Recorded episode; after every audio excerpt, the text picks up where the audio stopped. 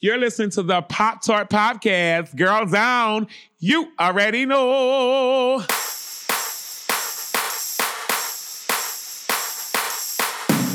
I moved to New York because of your book. People come up to me and they say, Your book changed my life. I say, You changed your life. Turn the lens of your imagination onto your life as it exists.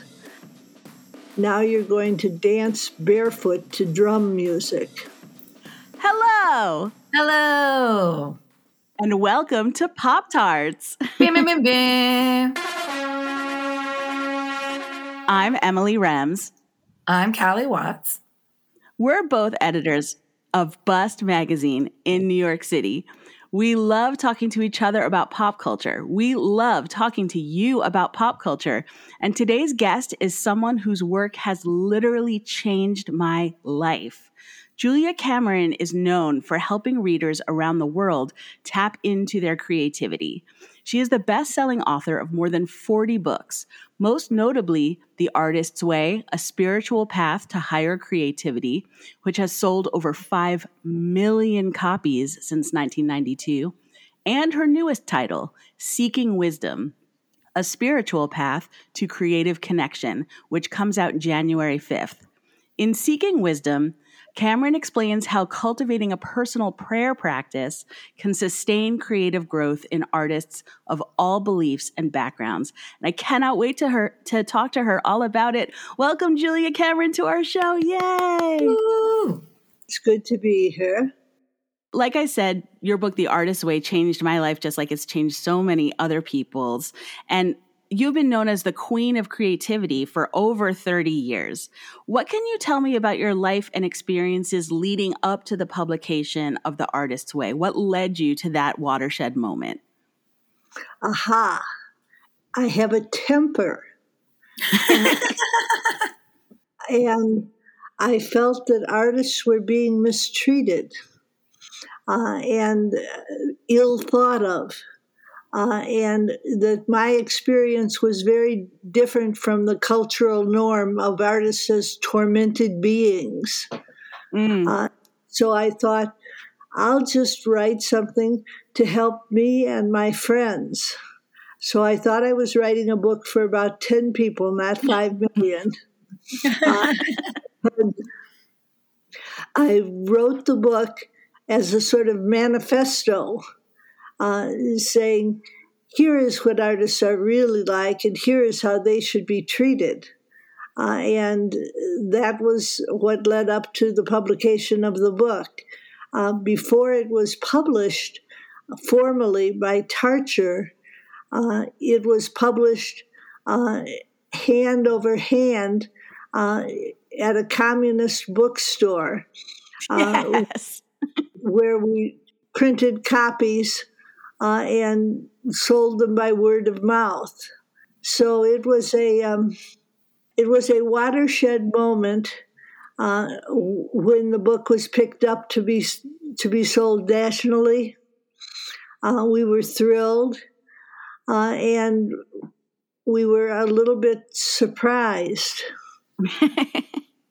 That sounds so much like the way Bust got started. Our magazine Bust started as something that was Xeroxed after hours at our boss's job at Nickelodeon. And they would Xerox it and they hand stapled every single one and delivered them to independent um, magazine stores in New York. And that's how our magazine got started too. Aha. It's a good way to start something, to, to have a dream uh, and to follow through on it despite the odds. Exactly. You know, your your new book Seeking Wisdom, it encourages readers to work with different kinds of prayers, like prayers of petition, prayers of gratitude, and prayers of creativity to help us focus and connect to our creative inspiration.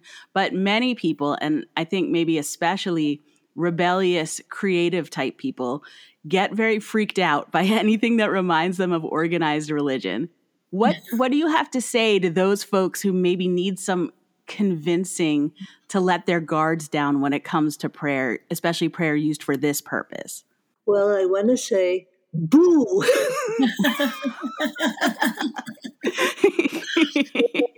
I want to say, uh, just bear with me for a moment uh, and uh, let's not let your God concept, whatever it is, get in the way of something that is a wonderful creative tool.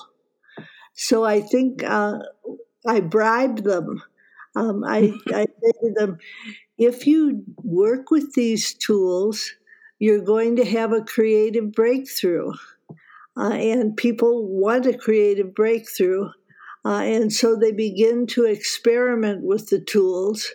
Uh, and what happens when they experiment with the tools uh, is that it's as if they have an inner shell uh, mm-hmm. sort of breaks open. Uh, and that's um, so what I say to people who are atheist or agnostic is don't worry about it. Just try the exercises.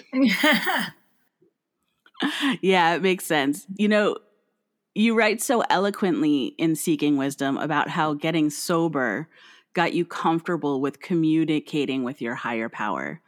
And then through that communication, you were led to teach and unblock others, which you've done, as we said, over 5 million times. I think anyone who has ever spent any time in rooms with other sober people or people trying to get sober probably recognized some of those basic frameworks in your writing all the way back to the artist's way. Uh, but by necessity, the sober community is generally kept out of the public media. So I was just wondering how did you negotiate your desire to apply sobriety principles to creative issues while also being respectful of the sobriety community? Well, I think I've always been very careful around my anonymity. Uh, mm-hmm. I've, I've never said precisely how I got sober. Uh, mm-hmm. I've said I did get sober. I found a sober community. It was a tremendous help. And here are the tools that I learned from it, and here's how they apply to creativity. Uh, but I never said, oh, I'm a member of Creative Community X. Uh, and right. So I think I've always been just meticulous. Uh, and being meticulous, I've found that people uh, largely respect uh, the boundaries that I draw. Uh, and uh, mm-hmm. I haven't had any trouble with people saying, Oh, tell us precisely.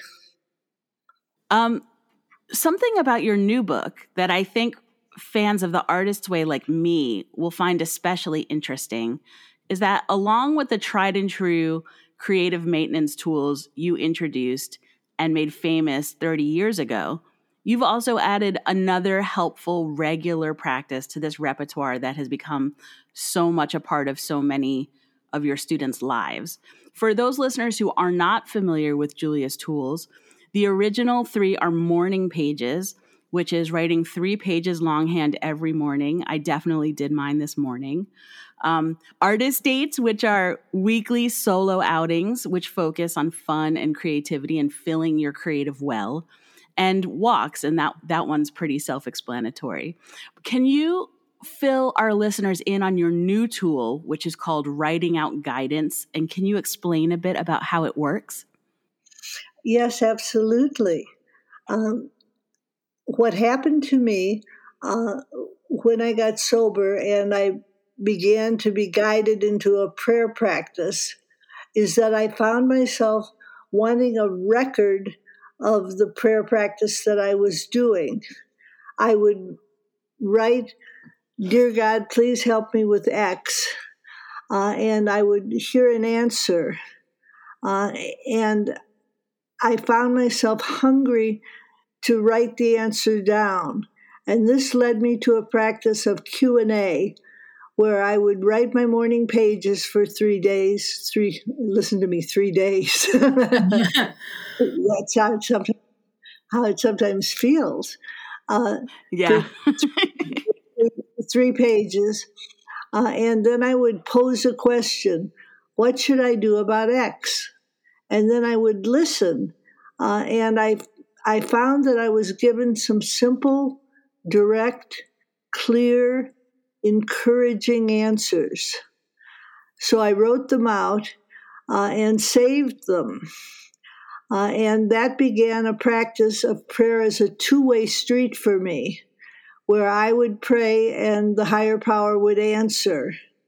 Uh, and I think uh, that it's particularly important for artists to have this practice uh, because so many times uh, we're sort of stymied about what to do next.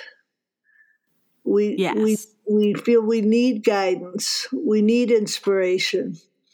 So when we say, What should I do next? and listen, uh, we're given a cue or a, a clue. Uh, and I ask people to experiment with this because uh, it it's something that, when it's explained, uh, invites skepticism. Mm-hmm. But when it's practiced, uh, it invites encouragement. Yeah, you know what you're describing is, you know, to some people, especially those who have been indoctrinated in in um, organized religion, this idea of indwelling divinity, this idea that you don't need an intermediary between yourself and a higher power, can be um, challenging for some, for many people, I think, and and just the idea that you can access your higher power by listening intuitively to yourself.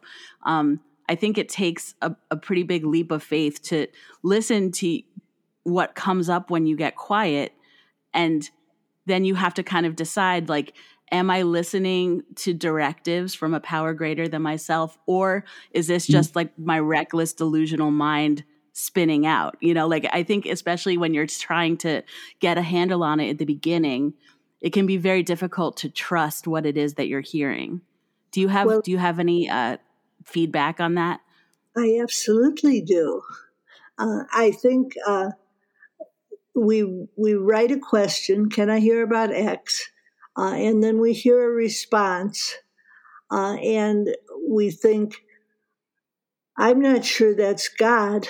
I think that's my imagination." but what I say to people then is, "Well, then your imagination is far more powerful." uh, and far more calm uh, and far less dramatic uh, and far more enthusiastic and gentle uh, than you'd previously thought. So if it's just your imagination, I say more power to it. Sure. Yeah. Why why uh, interrogate it too closely? Yeah. Um, I mentioned in my introduction that your work has changed my life on actually more than one occasion. I've gone through The Artist's Way a few times since I first bought the book in the late 90s. It's one of the few books I've taken with me to every single apartment that I've lived in. And it, it is actually the reason that I moved to New York 21 years ago to follow my dreams because I, I went through the book and that was what I determined the the exercise in in the book were telling me to do. One of the most valuable parts of the book for me is that you ask readers to write out in just a whole bunch of different ways variations on fundamental questions like what do I want? What do I like? And what do my dreams and aspirations look like now? I noticed that that so many times these exercises have helped me get acquainted with my own mind and they reminded me that I'm not the same person as I was the last time I checked in with myself and and I just I realized I was pursuing goals that I didn't even really care to achieve anymore sometimes. Why do you think that it's so easy for some of us to lose track of where we're trying to go and what we'd most like to do? You would think that we would just have that in the forefront of our mind. But a, a lot of people like me really need to be asked those questions a lot of different ways again and again to find an answer. Well, so your question is can you tell me why we stray from the path of our dreams? Uh, and I, I think the answer is uh, that dreams are discouraged in our culture. Uh, we are told certain things would make us happy. Uh, and so we try to believe that those things would make us happy. Uh, and then uh, what we find is that we've ignored the little voice that says, But what if? But what if? But what if? Uh, and it's the, But what if I tried? Uh, because what we need to do. Uh, and I think uh, that our culture uh, discourages daring. Mm. And uh, this is something that you find at the magazine uh, that uh, people who have the courage to follow their dreams uh, often have success. Uh, but it takes the courage to try. I found that I definitely needed to summon courage to try, and that still now I have trouble. Like I have a lot of good ideas, and I'll I will have the courage to start doing them. But as soon as I get an inkling that I'm not automatically good at whatever it is that I'm trying, that I I have an idea of where I want to go, but I don't know how to get there, and that makes makes me feel like a failure. I'm so tempted to turn back rather Mhm. than confront that insecurity about whatever it is that I'm trying to do. How do you how do you overcome that hump to actually get something done? This is where I begin to sound like a fanatic because what I say to people is try doing morning pages. That morning pages will encourage you to take risks uh, and you'll be discouraged and you'll say, I can't do that. That's too hard. That's too scary. I don't have the background for it. Uh, and the pages will persist. Try this. Uh, and what happens is you finally just to hush the pages up, you say, Oh, all right, I'll try. Uh, and trying often leads to success. Uh, there's another tool which I think is uh, potent. Uh, it's called blasting through blocks. Uh, and it's a tool that appears in the second half of the artist's way. Uh, and it takes, uh, it says, take a blank sheet of paper and write down all your fears and all your angers connected to the project that you're stalled on. And then share it with a trusted friend. And then begin. Uh, and the and then begin becomes something simple, taking the first step. Uh, and as you take the first step, uh, the second step comes into view. Uh, so you're sort of led along a path uh, with little breadcrumbs of success. Mm-hmm.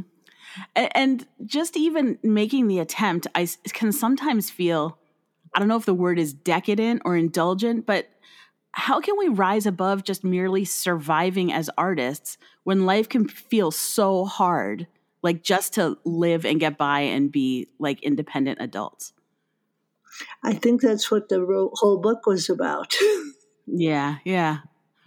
So I think it's a broad question, uh, and I I think it has a, a pretty simple answer, uh, which is I want you to try the the basic tools, uh, apply them, and pay attention to what happens.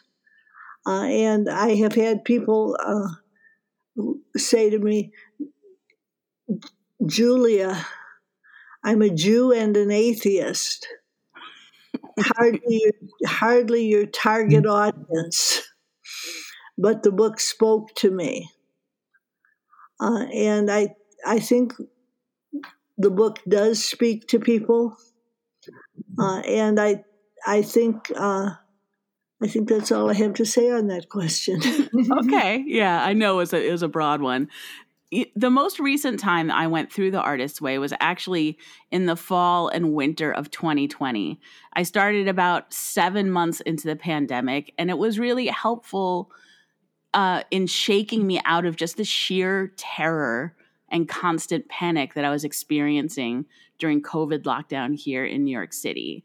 At that time, I did all of my artist dates online which was okay but not not great because I was just spending all of my time in front of the computer either working or doing the artist way or doing my artist dates and like it was all very like contained inside of my laptop.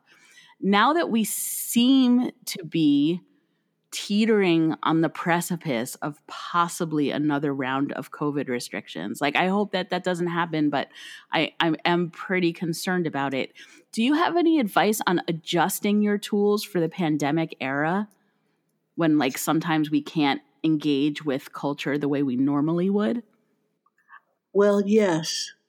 Uh, I want to say, first of all, you do your morning pages during lockdown uh, mm-hmm. and private and they're personal uh, and they're helpful uh, mm-hmm. and they're a daily practice.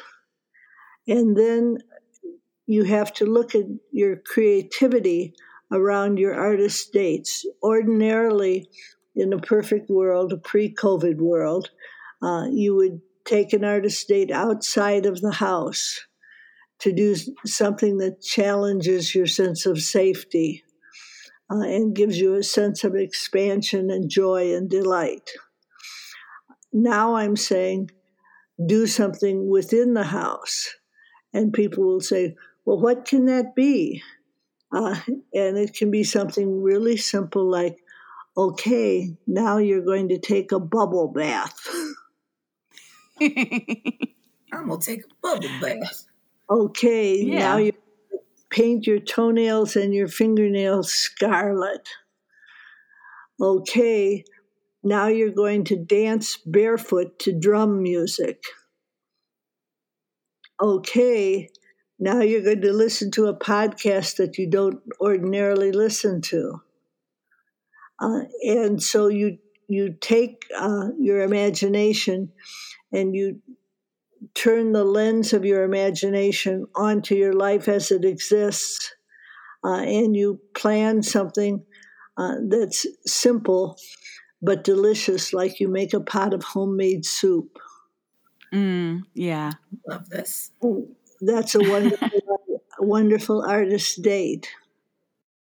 As a creative person, I find that I'm almost exclusively attracted to other creative people as romantic partners. That's just how it's always been for me. But this can sometimes be a very complicated dynamic. I, I know that you were briefly married to director Martin Scorsese in the 1970s. You have a daughter together who's my age. Do you have any advice on how to navigate a partnership when both people require private artistic time in order to develop a practice and keep it alive, but they're in a, a partnership together? Well, I don't have uh, experience along these lines. You know, I was married to Marty uh, 45 years ago, a long time ago to bring it up. Uh, and uh, I was madly in love. Uh, and I did everything I could to sacrifice my goals to to the priority of his goals. Uh, and I often say, well, if we had stayed married, there would be no artist's way. Wow. Mm, hmm So yeah. I, th- um, I think I have to say I have very limited experience with a long term partnership. Uh, I have uh, I've been divorced twice, uh, and um, I don't regret either marriage or either divorce. That's what I like to hear right now as a current divorcee. Eh? Yeah, Callie's going divorce, getting a divorce right now. Oh dear. That's why I'm in Maui. Got to make the most of it. I would like to know, Julia Cameron, are you a feminist?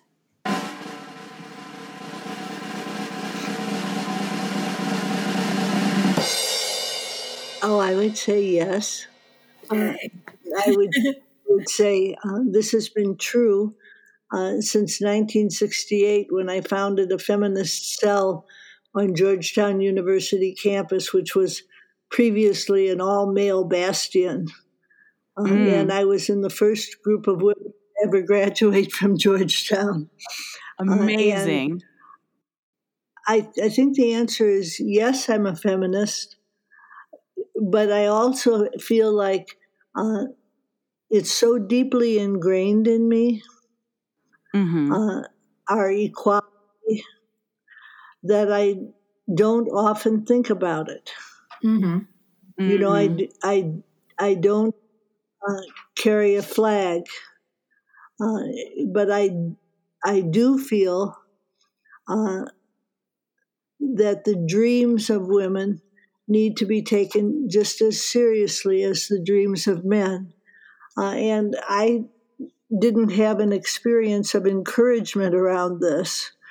Uh, mm-hmm. When I went to Georgetown, I, I said, I want to be a writer. Uh, and I was told, Oh, darling, you'll be a wife. Men oh. are writers. Right. So I had to um, sort of muscle up some fire mm-hmm. uh, to, to pursue my dream. If, I know that you say that that being a feminist is ingrained in you for such a long time. Would you say that your work was impacted by your feminism, or maybe vice versa? That feminism, like, was it, what your feminism was impacted by your work? Well, it depends on which area of work we're talking about. I've written plays, movies, songs, musicals, poetry, uh, and uh, some of those are more autobiographical than others. Mm-hmm. Right. Uh, and uh, I would I would say my poetry is very autobiographical, uh, mm-hmm. and uh, I have a website called juliacameronlive.com, uh, which has my plays. Uh, I have a um, movie uh, posted on my website that people can see for fun and for free. Uh, and it's called God's Will.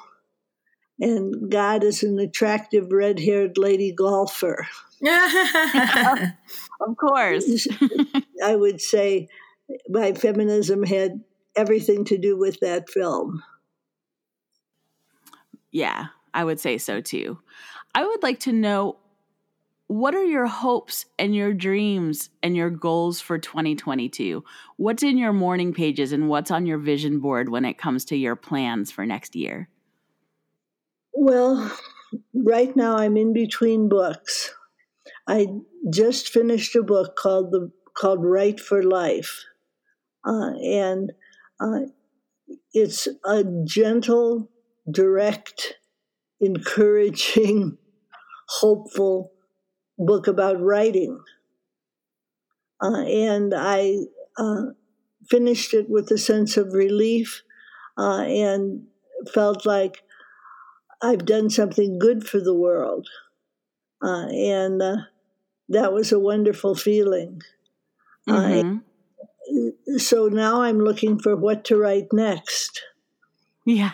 And I have been writing a book on guidance but I'm not convinced that I'm ever going to publish it. Oh. Mm, why? I just, uh, I'm not, sh- I'm not sure. Uh, is the answer to that question. It's just a hunch I have uh, that maybe this book is for my eyes only. Mm, hmm I've been doing some writing like that too, where I, I feel like I might just be writing something for me. It happens sometimes. Yeah. yeah. There's nothing wrong with that. Uh, this is our last question, and it's the last question that we ask all of our guests on this show. And it is a pop cultural question. What you watching? When we say what you watching, we want to know about any pop culture that you're consuming books, movies, TV, podcasts, music, music videos. If you are consuming it pop culturally, we would like to know what it is because it's probably very cool. Julia Cameron, what you watching? Well, I don't watch TV At all. Mhm. At all. Uh, I I am sort of a deaf mute uh, when it, it comes to the internet. Uh, I I'm not a good pop culture person. Okay. Uh, I I think uh, I think I am more of a tried and true person. Uh, I've been reading uh, Natalie Goldberg, whom you might know. Uh, Natalie wrote "Writing Down the Bones," Mhm. wonderful Yeah, book on- definitely. uh, and she recently wrote a book called Three Simple Lines about haiku. Oh, nice. And so I, I find myself going to Natalie's work, uh, which I've read before, uh, and reading it again and finding it refreshing. So Yeah, uh, definitely. so that's not. I don't think Nat- Natalie would call herself pop culture either. That Uh, still counts. Books, books Yeah, totally. it counts. So I'm not sure I've answered that question in a very fulfilling way for you. Oh, no. I, I just want to know whatever books definitely count, and I'm definitely interested in what you're reading. So you definitely fulfilled the question. Thank you for entertaining it as someone who does not own a TV. I appreciate it. You know, bef- before we wrap up, I, I feel like I don't want to get too fangirl with you. I'm sure this happens to you all the time that people come up to you and just want to tell you what they did as a result of following your very gentle but clear instructions. Like I said at the beginning, um, I moved to New York because of your book. I wouldn't, I've been working at Bust for 20 years. I would not work here without your book. And then just most recently, the time that I went through, I, I applied for a grant for the very first time in my life and I got it for Wonderful. for creative writing. I never even tried to get a grant before, and it was one of the most uh, exciting creative moments of validation that I've ever had. And I would not have applied if I wasn't doing the artist's way again. And I'm also, while I was doing the artist's way, I reached out to someone who is a screenwriter because I've always wanted to learn screenwriting and asked her if we could collaborate so I could learn. And now we're like in that tough middle part. Like I wrote I wrote the treatment and now I'm trying to actually make it into a script and I feel so self-conscious about the fact that I've never tried to do it before, but your book gave me the courage to keep to keep trying. And I I just am so grateful to you and I'm sure people tell you that all the time. I want to read the script, and I'm mad I didn't know you were writing a script. I think people come up to me and they say, Your book changed my life. Uh, And Mhm. it's always the same sentence Your book changed my life. Uh, and I say, You changed your life. Yeah, but it's still emotional to meet you and I'm so grateful that you came on our show. Thank you. You're very welcome. Mm, this was awesome. Yeah, we, we appreciate you so much. We're going to take the briefest of breaks, and then I'm going to ask Callie, and hopefully Callie's going to ask me, what you watching? What you watching? What you watching? What you watching?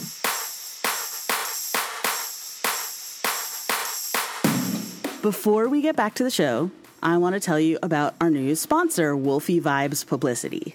If you're working on a new project and find yourself in need of a kick ass publicist who communicates well and works tirelessly to get you the coverage you're after, consider going to Wolfie Vibes Publicity. Wolfie Vibes Publicity is a female owned and operated boutique PR firm that will get you where you need to be, and you'll even have fun in the process. Get in touch via wolfievibespublicity.com for details and quotes, and tell them that Pop Tart sent you.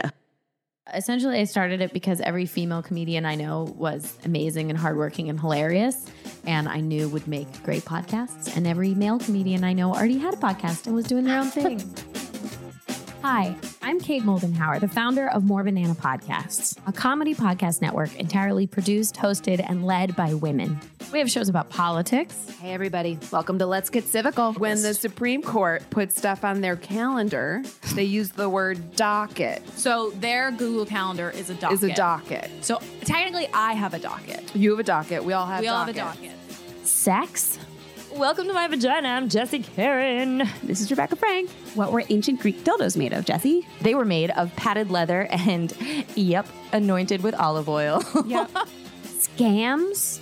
I'm Caitlin I'm. Sue Smith, and, we, love scams. She tells them she's a German Russian heiress, and she seems like she has a lot of money, and people buy it. That's Yeah. basically what's happening. So as soon as she got a loan, she would cash it as much as she could out before anybody caught on. Which amazing. Was so smart. I mean, So like, smart. I mean, it's terrible, but like to take that money out immediately. Because women are actually pretty versatile and funny. More Banana is a network of women's voices, unfiltered and uninterrupted. Find us everywhere you get your podcasts and learn about our growing roster of shows at morebanana.com. One, two, three, four. One, two, three, four. Hey, Pop Tart listeners. Have you been trying to record your own podcast, but you keep getting bogged down by technical problems? Luscious Logan can take the raw recordings of your show, edit, and produce them to give them that rich, full body sound that you hear right now. If you have a deep need to express yourself and sound good in the process, reach Luscious Logan. LusciousLogan13 at gmail.com. That's LusciousLogan13 at gmail.com. If you want to have that luscious sound.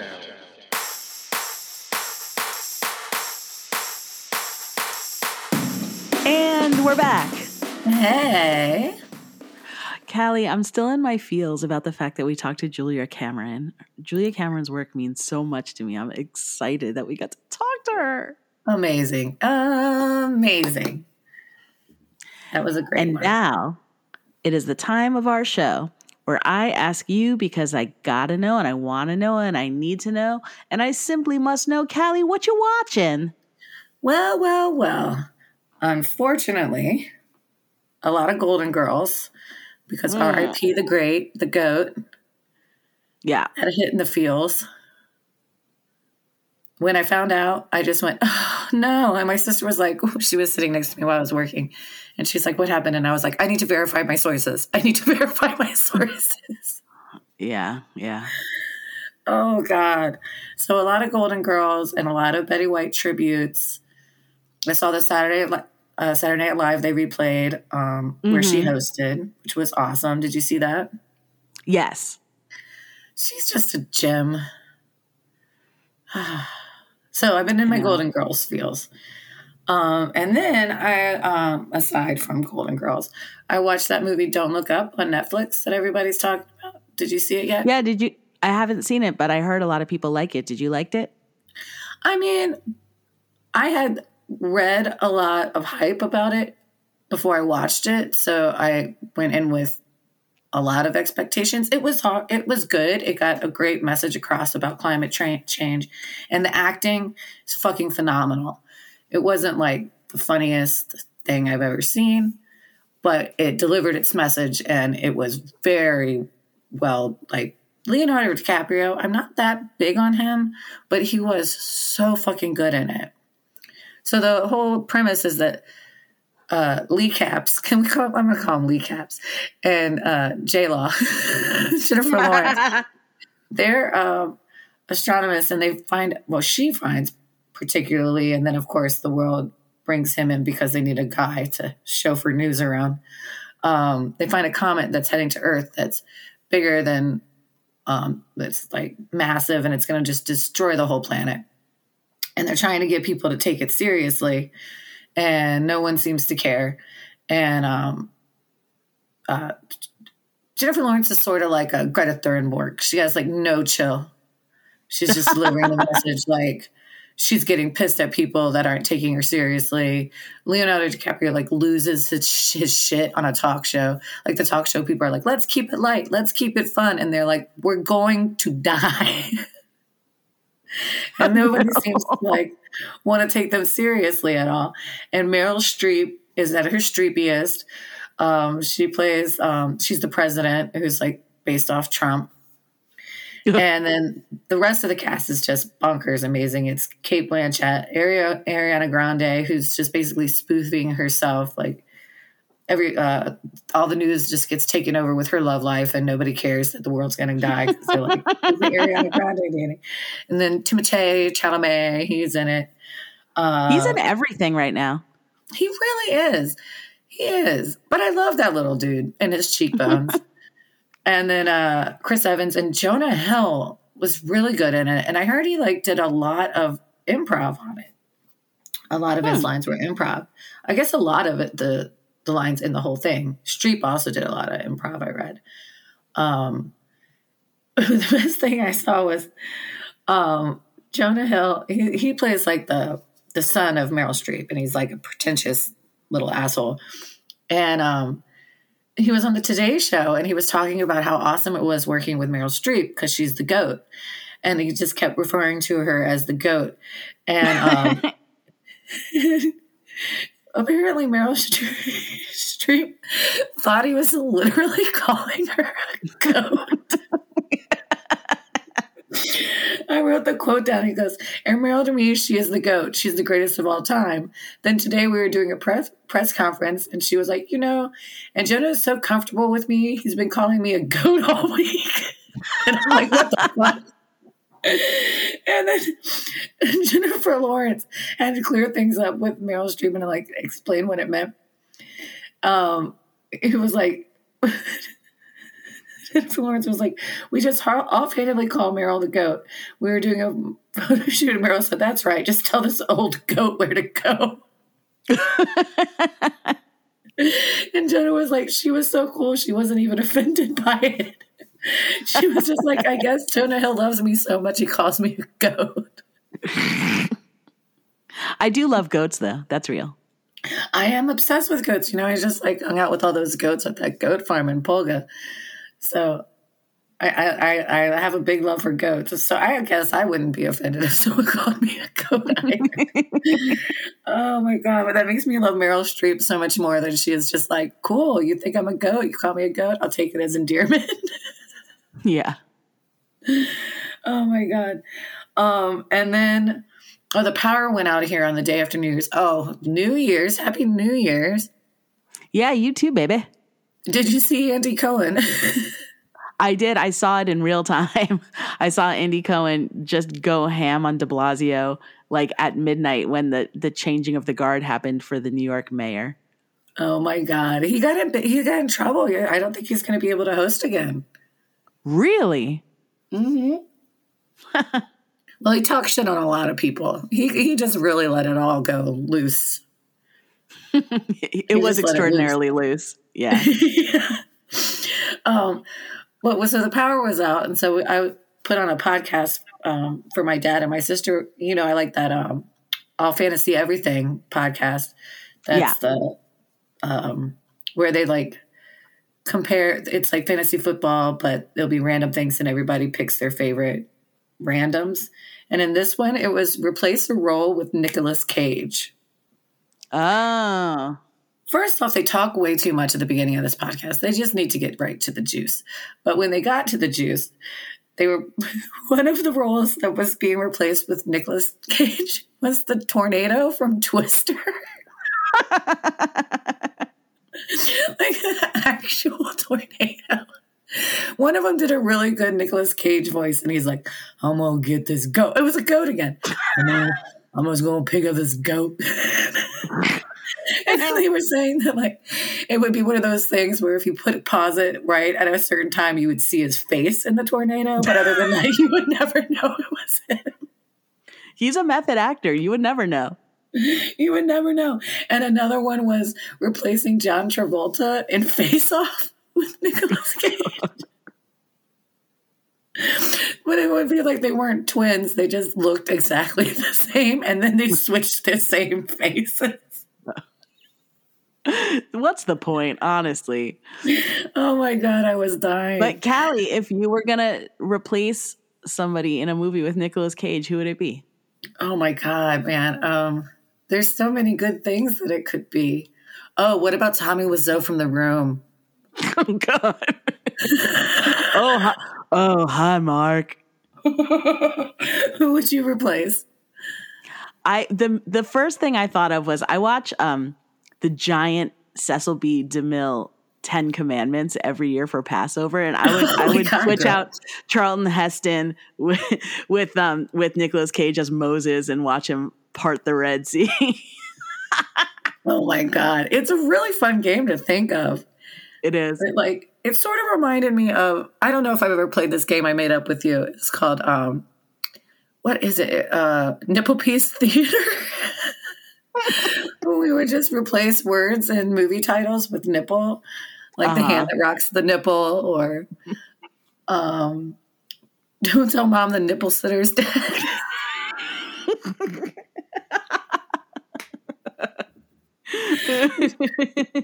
No nipple for old men. Uh, I could play that game forever.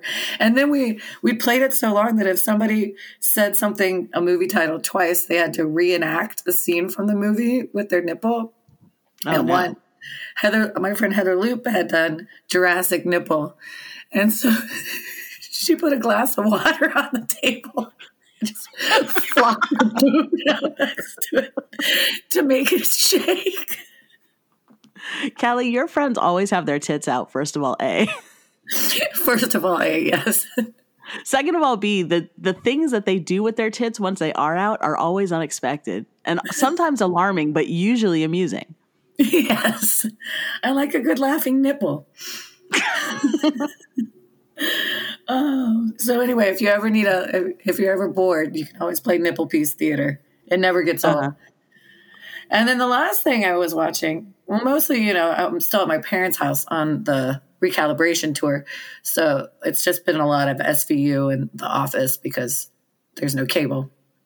But um, I did watch with my mom the show That's My Jam, which is um, Jimmy Fallon hosts it. I'm not a big Jimmy Fallon fan. Yeah, he's too sycophantic. What's sycophantic?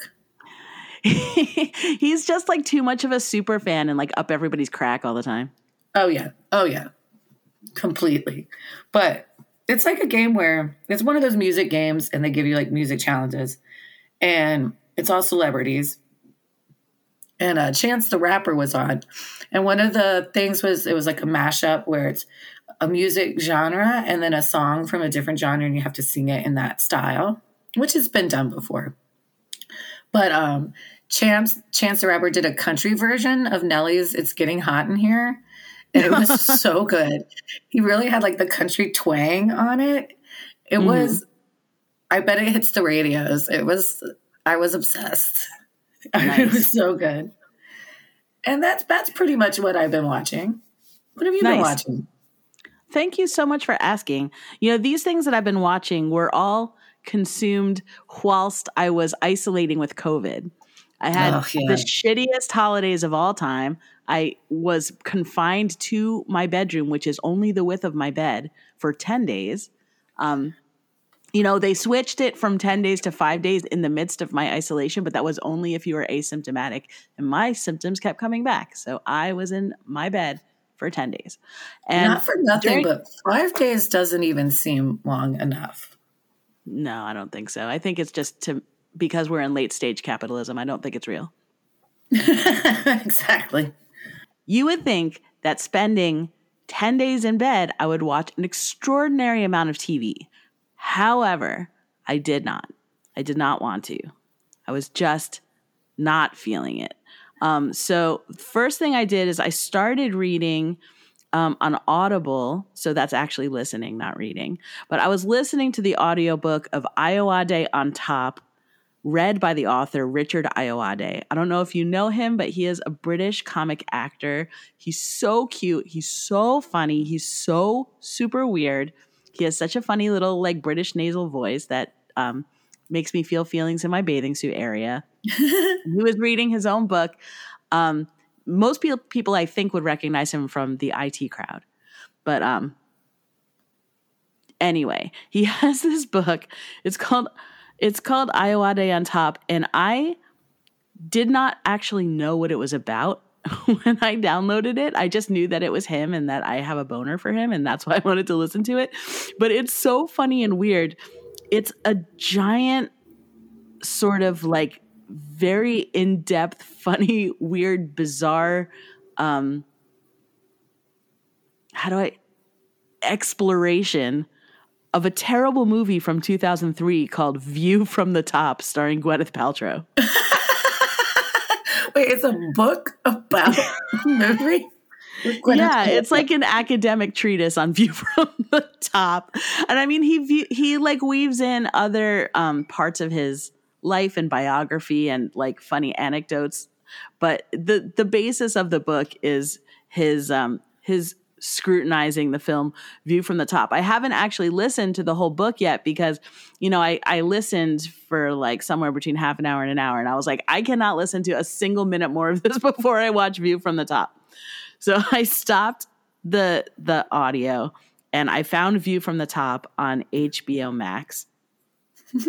and like I said that it's super terrible, but that's sort of a there are a lot of things to recommend it. It's actually sort of something interesting. It's sexist and weird and gross in a lot of ways, but um, you know, it's also like vaguely sort of sideways feminist in like a in like a legally blonde kind of way, a little bit.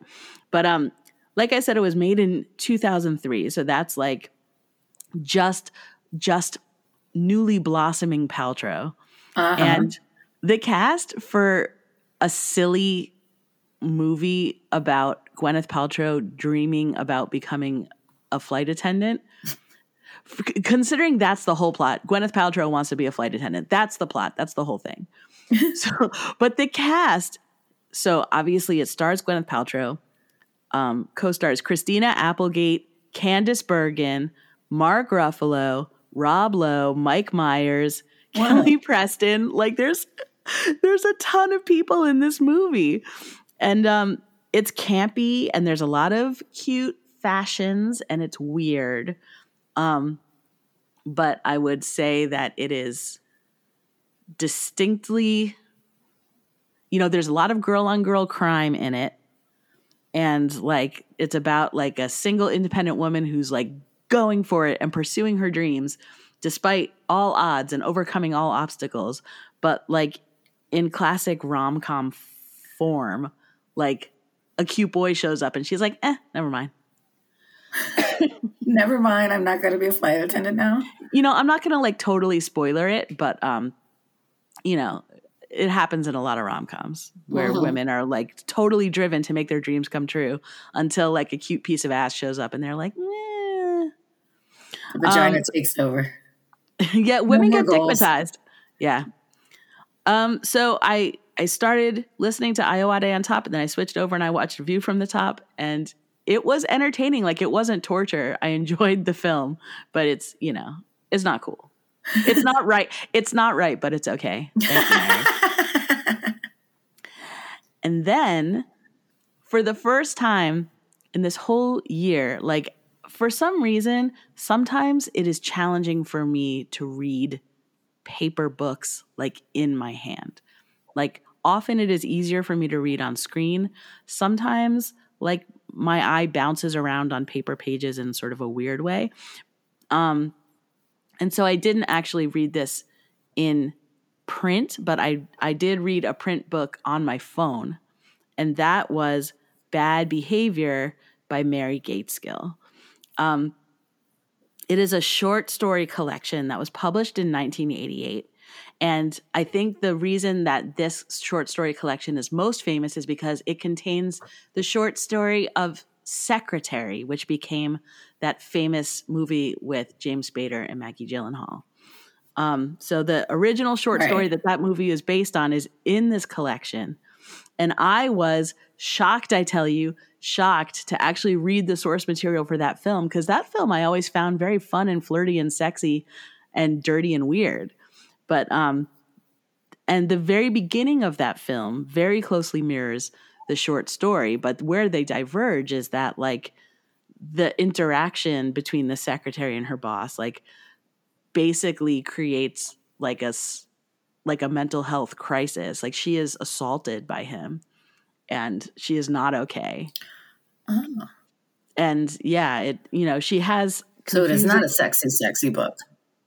you know, like they took they took like a whoever they is. I don't know how deeply Mary Gaitskill was involved in the adaptation, and you know, Mary's got to get paid. I get it, but like the story was about like the non, you know, like the gray area after an assault, and how like how there's so many different complicated feelings that can come up in regards to that. You know, there was a lot of there was a lot of nuance to the short story and it was essentially a very sad story about a woman having her agency just like ripped out from under her. Um so the, the fact that they turned that into like a sexy bondage romp is disturbing. And I didn't I didn't know that that was Yeah, the case until I read this book. Um I haven't it was seen the secretary, but I feel like I pictured the cover or the the movie poster in my mind, and then she was like in a a sexy dress crawling under a desk or something. probably sounds about right. I may be thinking of the wrong. Uh, yeah, and I mean, I never watched it because I was like, well, uh, it seemed like one of those. Um, what's that bonded or that um that fucking book to movie thing where that it was all about that guy that was like the dom Oh, 50 Shades of Grey. and it, yeah, it gave me Fifty Shades vibes. Not really. It's much better than that.